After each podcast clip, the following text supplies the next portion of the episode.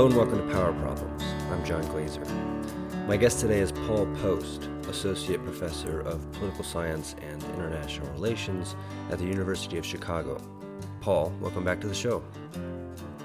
Thank you so much, John. It's a pleasure to be joining the show again after a few years. I want to start out by asking you about the word hegemony. You did one of your famous Twitter threads on this recently.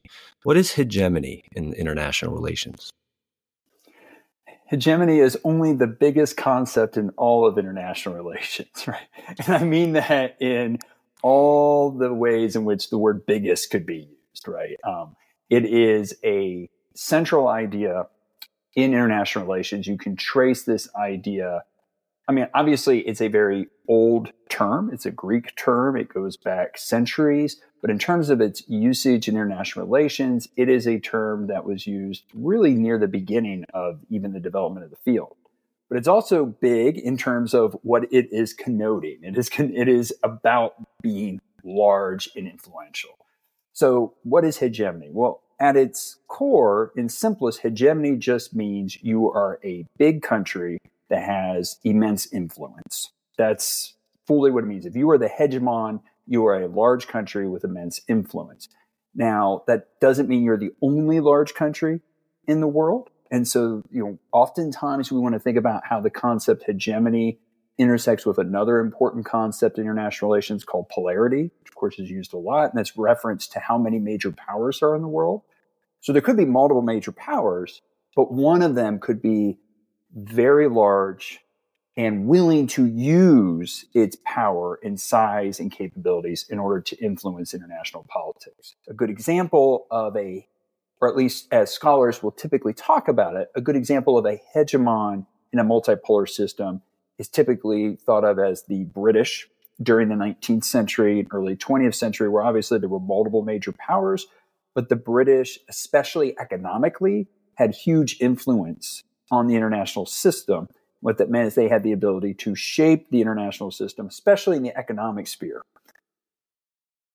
The other hegemon that's typically discussed is, of course, the United States. Now, during the Cold War, the U.S. was referred to as a hegemon, but because we were in a bipolar system, the U.S. was not the global hegemon. They were the hegemon within the Western Bloc. And then since the Cold War, especially during what we refer to as the unipolar moment, meaning that the US is the only major power. Well, of course, in that case, the US is also considered to be the hegemon. And so that's just in a nutshell what hegemony is referring to is that you are a major power that has such substantial capability that you are able to influence international affairs, even influence other great powers. Now, there's other related ideas to this, such as are you even willing to use that power? And that's indeed something that we can talk about is what determines that willingness and the influence. So it's not just a matter of just because you are extremely large and powerful, you will act as a hegemon. But again, at its core, it's about being this extremely large, powerful country that has the ability to influence international affairs. So I am going to get to those uh, that willingness uh, uh, variable, but before moving on, I want to ask you about hegemonic stability theory. Um, my understanding is that this theory is somewhat undersupported in, in, the literature, although there are plenty of scholars that that use it and play off of it. Can you just talk about this concept and maybe some of its strengths and weaknesses? I'm glad you asked about hegemonic stability theory because um, I'm glad you asked about it for a few reasons. Number one, it is within the field of international relations. It's probably the most prominent way in which hegemony is used, at least theoretically, hence the title, right? Hegemonic stability theory. It also creates a nice segue for starting to talk about this willingness variable because it's, the theory actually puts this willingness central to it. So, hegemonic stability theory, we typically trace this back to the work of an economist, and that is Charles Kindleberger. And Charles Kindleberger published a book in the early 1970s titled World in Crisis, or World in Depression, excuse me. And what he was dealing with, hence the title of the book, was the Great Depression. And why is it that the Great Depression happened during the 1930s?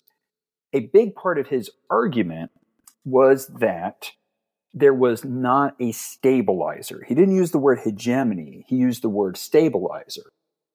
And he said that for the world economy to operate and function properly, meaning open trade, flow of financial resources that are smooth and not disrupted, you have to have a stabilizer.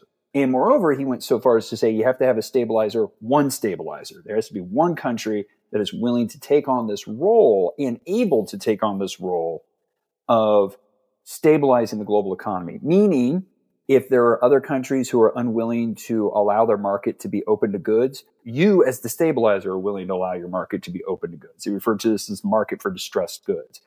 You are willing to allow your currency to be widely traded so that it helps facilitate global finance and global trade. And there are countries, of course, not willing to do that, but this is something the hegemon has to do.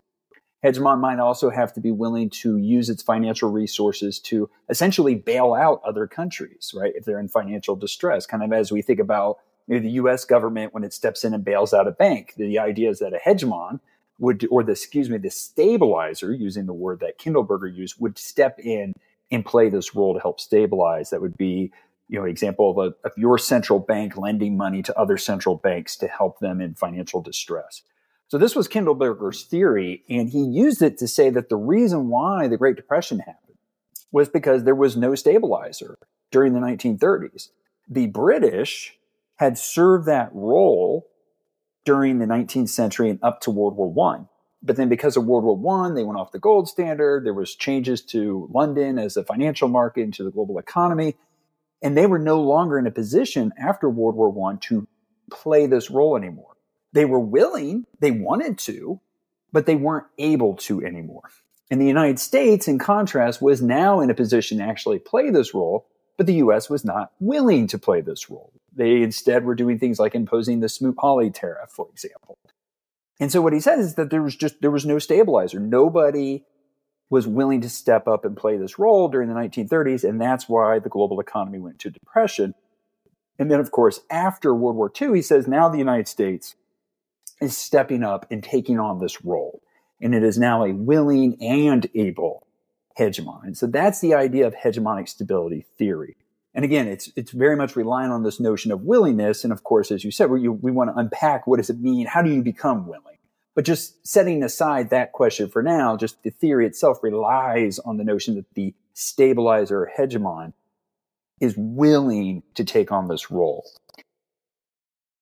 As you also said, though, there's a lot of questions about the empirical validity of this of this theory, right? Because it's like, well, mm-hmm. if we think about Kindleberger, he mentions the British, he mentions the United States. Who else?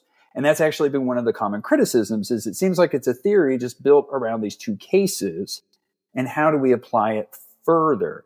And so for a while, it actually fell out of kind of disfavor amongst scholars because they said, look, how do you actually test this with just two cases? But it is a theory that actually started to pick up a lot of attention again over the past several years because of, for example, during COVID, the idea that there doesn't seem to be any country willing to step in and stabilize the global economy.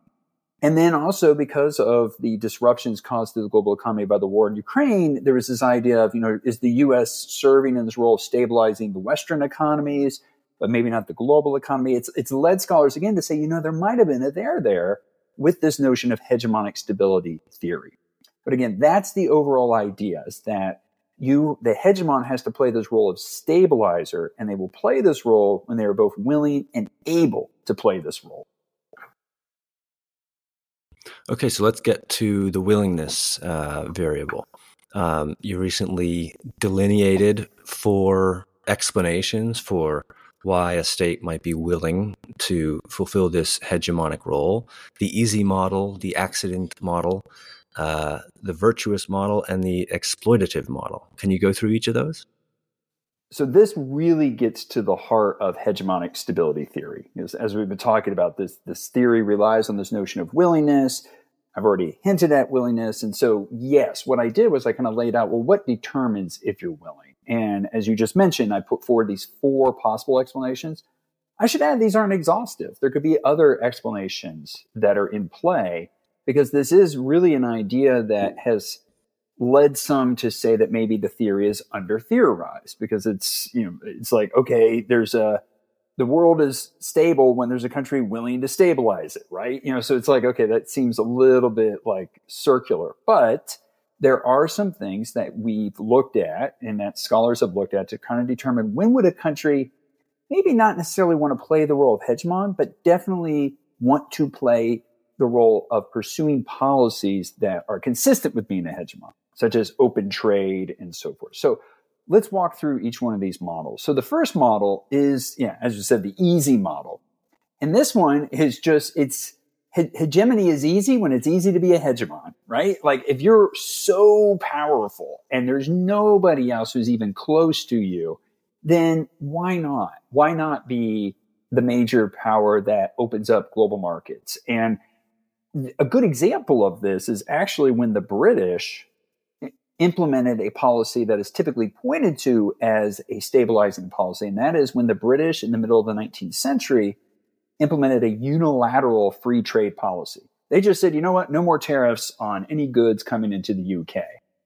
And the reason why they did this wasn't because of some like epiphany of, you know, being virtuous or what have you. They were like, no, this is, this is easy. We're a dominant economy and we need these imported raw materials because we dominate the world in manufactured goods. So yeah, we'll just go ahead and open up our market to allow these to come in so we can then use them to make our manufactured goods. So it was it was easy in that sense.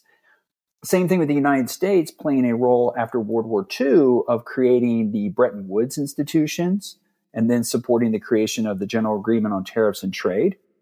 That the US was so dominant economically that they could play this role and also shape the system in the way that they wanted it to be shaped. I mean, this was the famous uh, phrase, uh, famous amongst economic historians and so forth. But you know, at the Bretton Woods negotiations in 1944, I think it was Lord Halifax maybe said to John Maynard Keynes, and Keynes was the lead of the British delegation there. He said, "You know, we have all the ideas, but they've got all the money."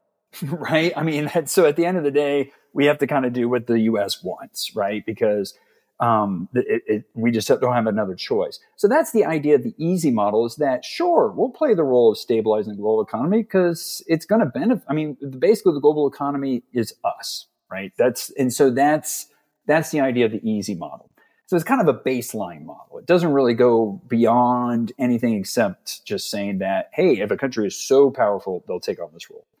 The next one is somewhat related, but it goes more into some particulars, and that is the accident model. This one is not so much focused on the position of the country in the global economy like the accident model is. This one is about domestic politics. And what it is, is it's saying that a country will pursue policies that are stabilizing to the global economy, not because they're thinking about the global economy, but because they're adhering to certain domestic interest groups, right? And in fact, they'll, they'll also do the opposite. If there's a lot of powerful domestic interest groups that want protectionist policies, then they're going to pursue those protectionist policies. This goes back to one of the classic works in political science, which is Schattschneider's Politics of the Tariff that was published in the 1930s. And it was about why did the Smoot-Hawley tariff get passed? And he talks about the various farming interests that wanted this and how they had influence in Congress, and that's what led to the passage of it. By the same token, why would the US want to lower tariffs or go back to the British with unilateral free trade policy? Why would they lower tariffs? Well, it wasn't because they were thinking about the global economy. There were domestic interests that wanted lower tariffs. They wanted the lower price imports to maybe serve as inputs into their goods that they were producing. And so it created this kind of, you know, it was just by accident that they take on this role of being a hegemon. The third model is the notion of is the virtuous model. And this one is not so much virtuous in terms of enlightenment, but in virtuous in terms of there's this virtuous cycle, right? Which is that the hegemon takes on the role of stabilizing the global economy because that in turn helps their own economy, right? So the hegemon's economy is doing well, the global economy is doing well, and vice versa. And that is what means that it's like this virtuous circle and it's related to the accident one, but it's a little bit more deliberate. It's the idea that, hey, what's good for the global economy is good for us. So therefore, we are going to take on this role of helping to stabilize the global economy. And you'll often hear that type of rhetoric in reference to, say, when US policymakers are talking about needing to take a leading role in global economic affairs. And they'll say, like, you know, what's good for the global economy will help the United States. It's in our interest for that reason. So that's that's the idea of the virtuous circles that the hegemon does this because they recognize that it actually is beneficial to them and vice versa. And then the final one is the exploitive model. And the exploitive model is a little bit the opposite of the virtuous model. So the virtuous model is we're going to help the global economy because it helps us.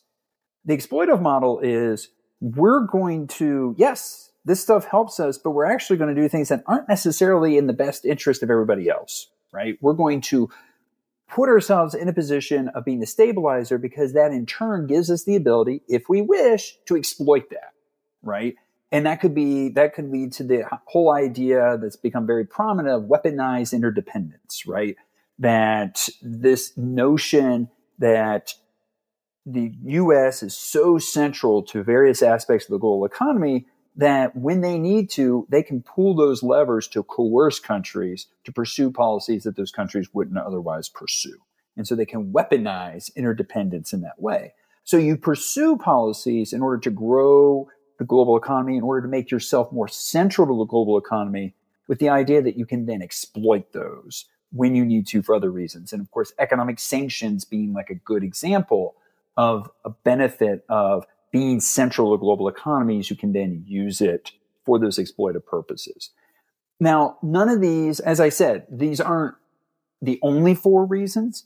And you could even say that these reasons aren't mutually exclusive. They, there could be multiple factors. In fact, depending on, you know, if we go back and look at the records in 1944, 45, 46, when the U.S. was in this position for World War II, I'm sure you would see different members of, say, first FDR and then Truman's cabinet probably expressing variations on each of these ideas, right? And so it's not to say that any of these are the answer, but I think together they do give you a sense of why a major power would want to take on this role of hegemony. So, those are all very helpful models to think about this. I wonder if I can ask you to put your kind of speculative hat on and try to apply this to one potential candidate for future hegemony, China. How do you assess their willingness now and perhaps into the future? So, China is obviously the country that many people keep pointing to as if there's another country that could take on this hegemonic role, it would be China. To me, there's some reasons to understand why people would say that, but there's also reasons to question whether China would actually be in this position to be a hegemon. So the reasons why people bring this up is obviously the growth of China's economy, the size of China's economy, depending on what measure of economic size you use, they're either the same as the US or bigger or larger or smaller. I mean, it, it just depends on what you look like, but it's nevertheless clear that they are this large economy, growing economy, and so could be in a position to actually play the role of hegemon. But I think there's a few things that lead me to wonder if that will actually happen. And one of them is dealing with ability, the other one is dealing with willingness. And I think the willingness even more so. So the ability is obviously China's economy is having troubles. They're going through a slowdown. There's huge property, real estate issues, um, banking issues. And so China's economy is not fully dialed in to the extent to where they are in this position to say exercise the easy model, right? Of, oh, of course, you know, everything's fine. Our economy is operating so smoothly and we're so large relative to the global economy. Of course, we'll just take on this role. It's, it's going to be easy for us. Their economy is not quite in that position. But I think the bigger impediment to China taking on the role of the global economic hegemon is willingness. Most notably, is China is not as open relative to the United States when it comes to allowing foreign direct investment and when it comes to allowing foreigners to hold their currency. This is something that the US has long done. There's more dollars outside the United States than inside the United States, right? The US is very open to allowing the US dollar to be utilized, and that is what puts the dollar in this dominant position in the global economy to be kind of the numeraire, the king currency, or the primary medium of exchange in global trade, even between countries that are not the United States, right? It's like the dollar is just so widely used. And a big reason for that is just because the US is willing to allow the dollar to be used widely and exit the United States. China is not willing to do that to the same extent with the RMB. And so that is a big, that's a big factor inhibiting China's ability to become this hegemon. Then the other one is foreign direct investment. The US is very open to foreign direct investment relative to many countries. It's relatively easy to invest in the United States. But in China, there's a lot more restrictions on being able to do that.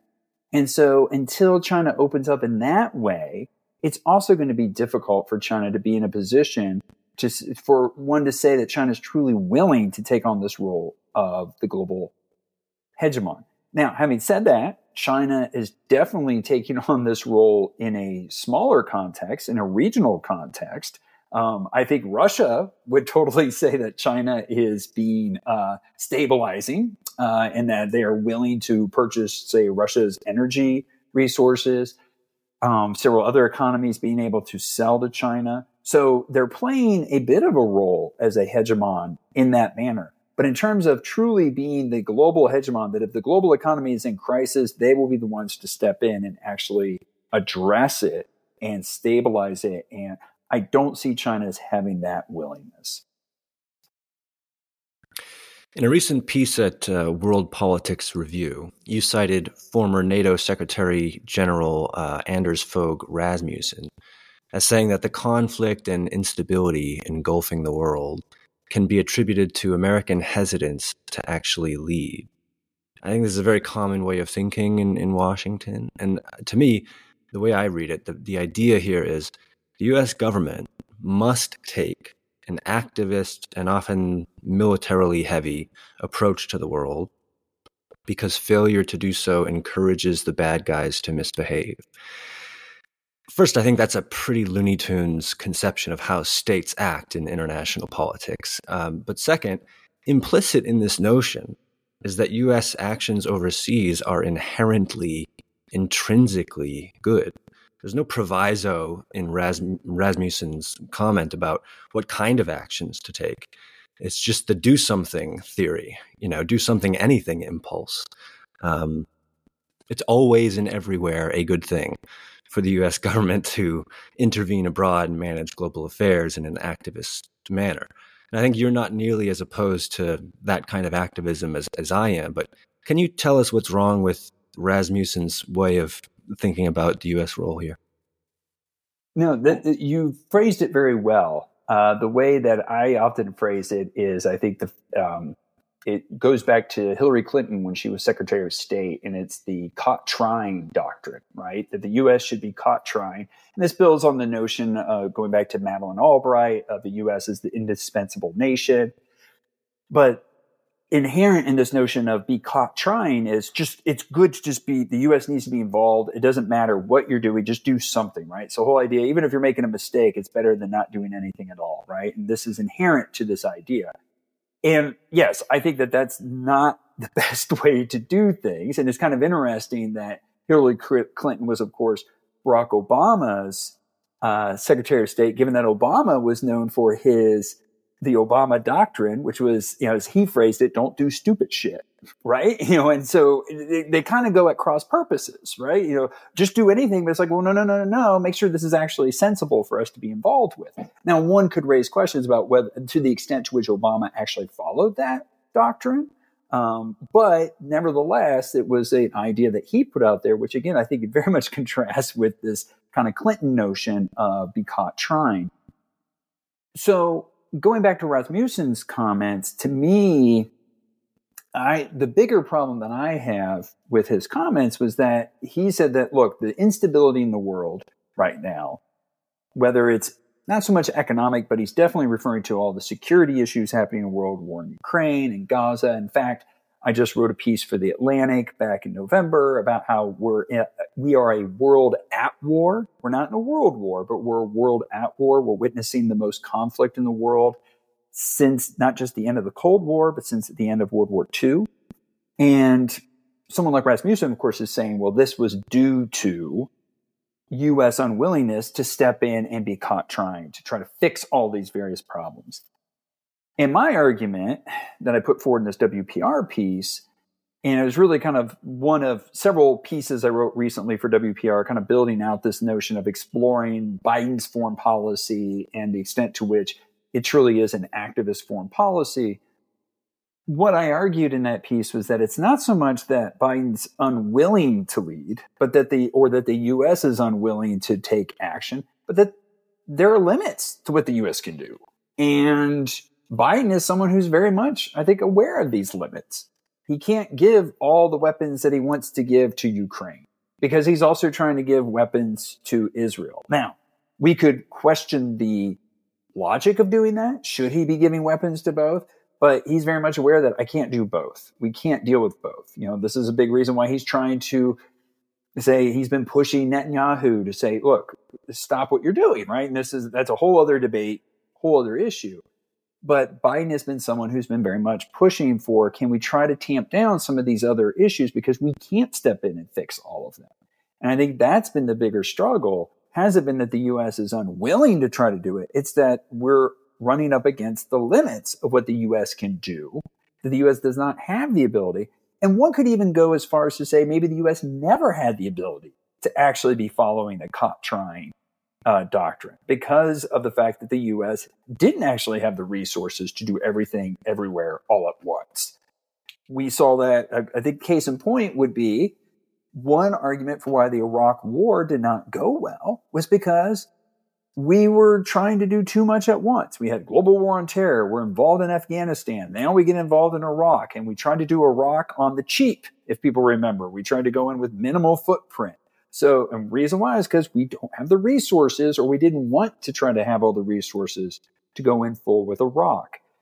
At the same time, because we even went in with that minimal force in Iraq, we didn't have enough resources to actually finish the job in Afghanistan. Right. And so that right there is an example of where even during a time when people were referring to the United States as the quote hyperpower, the sole dominant power in the world. That was a phrase being used at that time.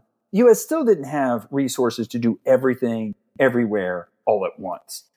And so I think that that's really the bigger issue is that what we're witnessing now is making very evident the fact that the US does not have the ability to actually pursue a be caught trying policy whether they should even be trying, even if they did have the ability, is another question. But I think even if they want to pursue that ability, they don't have, or that policy, they don't have the ability, or the US does not have the ability to actually follow it. Well, maybe I can ask you to um, cite some more examples of where the Biden administration has kind of declined a global leadership role because I'm kind of not seeing it. You know, we're deeply, heavily involved in every major theater overseas. The conflicts in the Middle East, uh, in in Europe, actually don't have. They have some something to do with U.S. foreign policy in past years. Um, in in Asia, you know, that's a, another important theater. Uh, we seem pretty stretched thin. What what is it that the Biden administration, if the Biden administration is bumping up against uh, the declining capabilities relative to our uh, to the rest of the world what are they declining to do? Where where is the uh, drop in this do something attitude? I'll give two examples where i think the biden administration is running into resource constraints that are inhibiting its ability to play truly the global hegemonic stabilizing role that it, it maybe would want to play but is unable to play. So the first example is right now the spending bill that's going through Congress, or Senate passed it, now was stuck in the House, but that spending bill, which has been around for months, been tweaked and so forth, for new funds to go towards Ukraine, Israel, and Taiwan. And if you look at the breakdown of this budget, I think it's approximately $95 billion. The vast majority of it, 60, 60 plus billion of it, is going to Ukraine Another 14 to 20 billion of it is going towards, or even more, is going towards uh, Israel. Then there's, of course, funding going towards other projects because there's other or other projects, but only a little over a billion of it, one to two billion, is actually going towards Taiwan.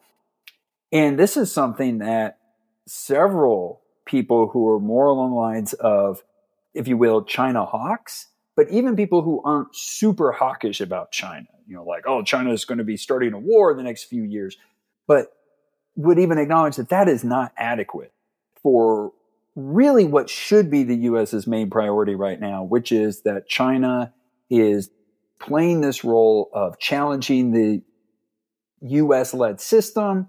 And if the US is serious about defending that system, they would be dedicating more resources to ensuring that China cannot dominate states in its region relative to say a country like Russia where the US it's actually perceived as you know the US can actually handle them pretty well as long as we get maybe a little bit other assistance because they're not nearly on the same level of uh, you know economic level as a China in order to be able to truly threaten US interests globally but China can't.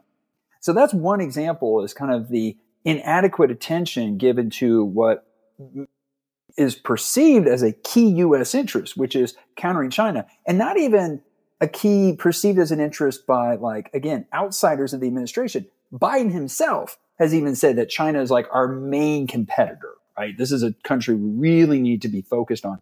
And yet, the spending bill doesn't capture that. And I think that this is not because Biden maybe doesn't want more for Taiwan, but because of the constraints he's running up against. So that would be one example. The other example is very much closer to home. And that is a big thing that I've been criticizing the Biden administration for is the fact that because they're so focused on other areas, they're not giving enough focus to Latin America, to our own hemisphere. And I think this is directly a product then of what is contributing to what people are referring to as the border crisis, the immigration crisis, because there's obviously issues closer to home in neighboring countries that need to be addressed that the US could play a larger role in helping to address that is then leading to people fleeing those countries, trying to get to the United States, seeking asylum in the United States.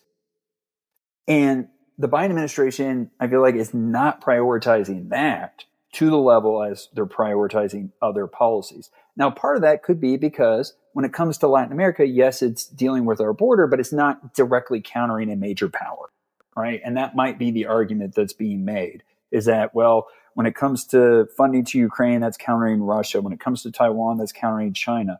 But then where does that put U.S. policy towards funding Israel? And that's not countering a major power. Now, we can make arguments about whether U.S. should or shouldn't be doing that. I'm not questioning that.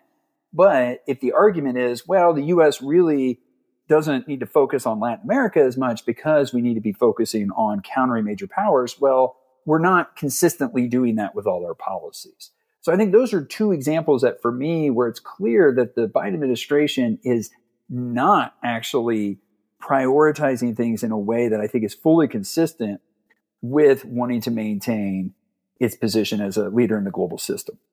You cite an old piece from Kenneth Waltz counseling forbearance. And by this, I think he means roughly what we tend to mean these days when we talk about that America should exercise restraint in its foreign policy.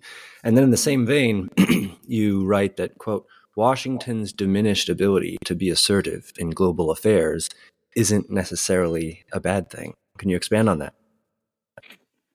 Yes. So what the Kenneth Waltz quote that I that I shared was one that really jumped out to me as being somewhat prescient. Like, wow, he really kind of nailed something here in terms of work because he he made that statement at a time when the it seemed like the US might go on to try to do everything everywhere all at once and very much saying like I don't think that's going to be a good idea, but that is something that is hard to resist for a major power to do. Um, but this notion that maybe they should be trying to dial back. And my sense from reading that is that I think there is something to that. And I was, again, I felt like it was very prescient when I read that. Now, how does that Waltz quote then fit into the idea that the US exercising forbearance isn't necessarily a bad thing? And I think this very much goes back to the things we've been talking about is that, again, I'm definitely not someone that thinks the US should become isolationist and pull up the stakes and, and come back home and just focus on issues at home and ignore the rest of the world. But there is this notion, and I think the US, and we've already talked about it, where there is not a systematic prioritization of what US policy should be. And instead, what you end up doing, and part of this is by design, part of this is by accident, but instead, what you end up in is a little bit of, you know, what you could call almost like a whack a mole foreign policy, right? Rather than sitting there and saying, what are our core interests? What are the priorities we need to be pursuing? And this is what we're going to focus on. Instead, you're like, oh, there's this crisis. We better address that crisis. Oh, now there's this crisis. We better address that crisis. And I think that that's very much been the situation that the Biden administration's been in, where at first the major crisis that came about was Ukraine, right? And because of Ukraine, it's like, okay, we got to address that. And then suddenly, then the war on Gaza. Oh, well, I guess we got to address that. And almost to the point of, okay, then we'll reallocate some things from Ukraine to Israel, even though you sit there and go, well, does that even make sense? Do you even need to be doing that? let alone whether you should be doing that, but do you even need to be doing that? Well, no, we have to show that we're supporting Israel, so we'll reallocate here. But then that means we're not giving money to Taiwan, even though Biden actually started his administration very much prioritizing Taiwan, even to the point of saying that, yes, the US has a commitment to defend Taiwan, and that led some people to get nervous and freak out. But as we are just going back to what we're talking about, they're not allocating the money in the same way to that. And so as a result, you end up with like this kind of incoherent foreign policy of again kind of the whack-a-mole. Here's the crisis we'll try to address this and we'll try to do this one versus saying all right what are our priorities? What do we really need to be zeroed in on? And it's not to say that we shouldn't give support to these other ones but we have to be clear about what is important and what is not important. And we are going to make sure that we're supporting taiwan to the extent that we can support taiwan. Even if that means we're going to have to give less support to, say, Israel in order to support Taiwan. And it's not because, again, one could argue whether we should be supporting Israel, but the argument would be Israel can handle things better on their own than Taiwan can, right? That would be the argument for let's reallocate these resources. But instead, because the war in Gaza is the latest crisis, you end up overcommitting there, and then you don't have resources left for the thing that's truly a priority we also see this, something we haven't even brought up yet, is a policy the Biden administration pursued early on in his administration that was very much a, like not a critic of, but a cynic of. And that was the summit of democracies, right? That, you know, that he was going to have this summit of democracies, bring all these countries, we're going to focus on this. And, and it wasn't even clear exactly what they were hoping to achieve from this. Though, as I argued at the time, I said, well, it's not about who's being invited. It's about who's not invited. And who wasn't invited was, of course, China. I viewed the Summit of Democracies as a way for Biden to start building up more of a coalition to counter China. Well, that's, I mean, it's still happening, but it's, it's become like, it's been pushed to the side. It's very much been pushed to the side because of these other priorities, even though, or these other issues, even though it came in, he came in as this was a priority. I think that's a big reason why he was focused on completing the withdrawal from Afghanistan. He's like, okay, you know, he came in administration, our priorities are this. Afghanistan is not a priority. We're going to pull out. But again, once Ukraine gets started and other issues come up, you start going back to this, you know, just trying to chasing crises instead of focusing on the priorities. So that's the reason why I think the U.S. could benefit from a bit of this forbearance. Um, in a, in a different piece for WPR, you talked about um, something that you crept up to referencing there, and that's Biden's rhetoric uh, in his foreign policy about democracy versus autocracy. Um, and you essentially argue that uh, that's might that might be a part of the rhetoric, but it's not driving policy. You argue that the Biden administration's approach to foreign policy is realpolitik from top to bottom. and that this this democracy rhetoric is is really just talk and it's not it's not driving things. I guess first of all, why are they employing that rhetoric if it's not informing their policy? It's a great question because indeed this is this has been a debate about and in fact it even led to a mini debate uh, between myself and Stephen Wertheim, who argued in the Atlantic that indeed, this has been central to the Biden administration's foreign policy. And my WPR piece was in part a response to that, um, as well as comments by, say, uh, Walter Russell Mead and others who have who have made this comment that the Biden administration has very much been focusing on democracy. And I do not deny the rhetoric. There, there's definitely been the rhetoric that's been used.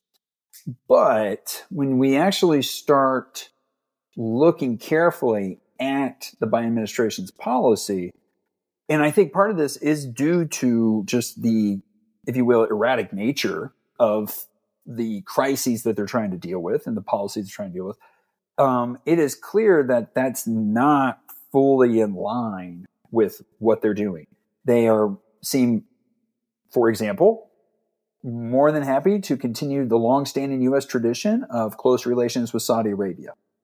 And there's good reasons for that. There's reasons to question that, but there's good reasons for that. But they seem to be very content with continuing that policy.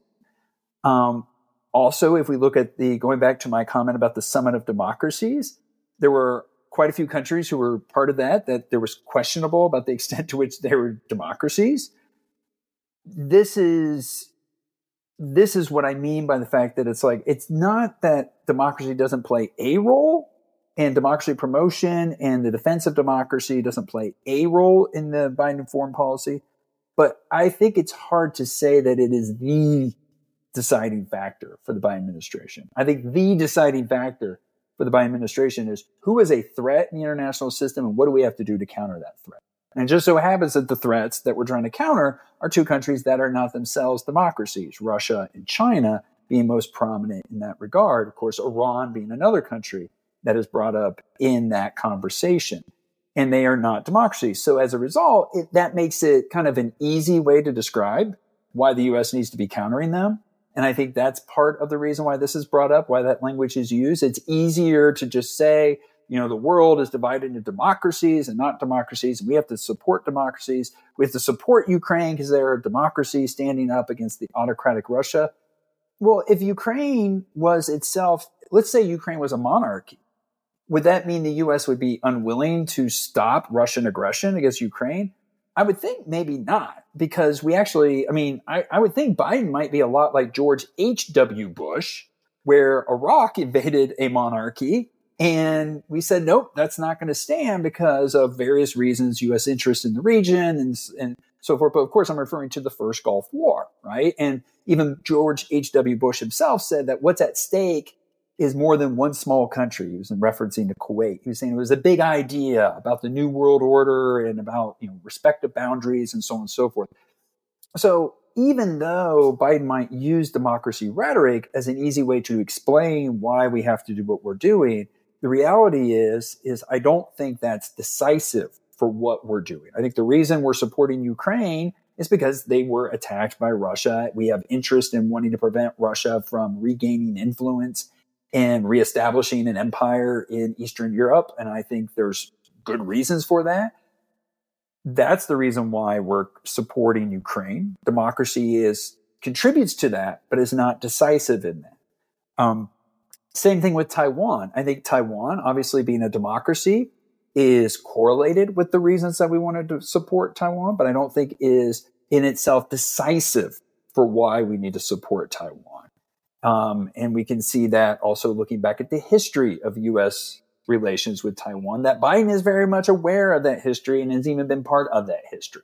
So I don't think that's also, you know, determinative, the factor influencing Biden's foreign policy. And so that's what I meant by those critiques is when people would say the Biden administration is ideologically driven to support democracy and that's what's leading it to make bad decisions, so forth. I'm saying, no, I don't think the Biden administration is so focused on democracy that they're pursuing that despite all else. It's not to say, and it was actually interesting when Steve and I were having a recent debate about this, we actually agreed on a lot of things about maybe the Biden administration's overstretched, they're pursuing too many policies.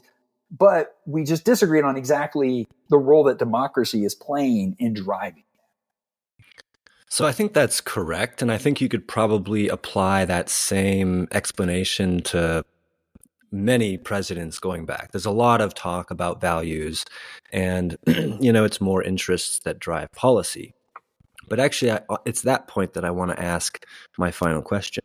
So you write, as, as you were just kind of saying, ideological purity is often sacrificed for the sake of national interests. So you say these the administration is sacrificing these values that are in their rhetoric for the sake of national interests. But isn't that profoundly subjective? I mean, what is the national interest? There isn't some objective standard here. We're really talking about this particular administration's, and in my opinion, warped view of what the U.S. national interest is. So it's not that they're they're they're violating these principles not for real gains in a competitive world, but for the sake of policies that don't serve the national interest. The way that I would put this is and I think this is great because this this gets to a huge debate even within the field of international relations, which is how do you even define national interests, right? And how do you not define in a way that's just circular to say that well, whatever a country does must have been in their national interest because they did it, right? And for me, when I think about a country's national interests, I think that, especially when applied to the United States, I think that it is a matter of how that administration defines the threats to the United States, right? And you can look back and you can see that a lot of their foreign policy of various administrations is defined by what they view as the primary threats facing the United States. And, a lot of times this is captured in, say, the national security strategy written by administrations. Now, Biden came into office very clearly articulating who he thought threats to the United States were. He said it was Russia and it was China. He said that was the key. Now, he also, of course, focused a lot. We're not talking about it because of you know, our focus on foreign policy, he also talked about issues within the United States, you know, defending U.S. democracy and the defense of democracy within the United States. And I will say that when it comes to that, I do agree. I think Biden has made that a very much a focus of his domestic policy. But when it comes to foreign policy, he made clear that it was Russia and it was China. And those were the two key threats.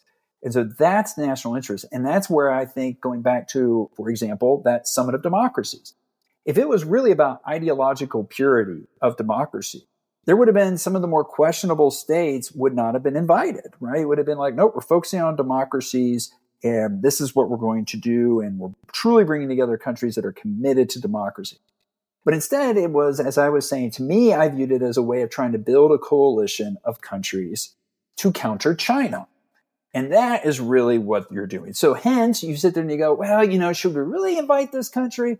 well, yes, we should because we really kind of need their help with countering China. That's then what decides that you bring them in, even though from an ideological purity standpoint, you would say, no, that country's questionable in terms of their democracy. You could even make the case with Israel that, of course, there were a lot of concerns about Israel's democracy prior to October 7th of last year, you had the protests happening because of judicial reforms there. There were lots of questions in the United States about Netanyahu's commitment to democracy. And as a result, there, there was really big questions about the extent to which the U.S. should stay committed to Israel, given that Israel is not committed to democracy. But come October 7th, those questions have kind of disappeared, right? And the reason why they disappeared is, you know, we could list a whole host of reasons why. Obviously, we feel like, you know, what happened on October 7th was horrendous and we should support Israel there. But I think a bigger reason is that October 7th, the events of October 7th have very much been viewed in the context of U.S. national interest in terms of countering Iran. Concerns that, you know, uh, helping to, the perception that helping to defeat Hamas will also help counter Iran's influence in the region. And so as a result, we're willing to do what we need to do to support Israel, not because Israel is a democracy, because again, we were questioning, Biden administration was even questioning Netanyahu's commitment to democracy prior to October 7th, but because of something we perceive as our national interest in terms of countering threats in that region, specifically Hamas, and then related to Hamas and Hezbollah and the Houthis is Iran. So I think that to me, that's where we're seeing the notion that ideological purity for defense of democracy gets sacrificed for pursuing national interests. Paul Poast, thank you so much for joining us today. Hey, thank you for having me.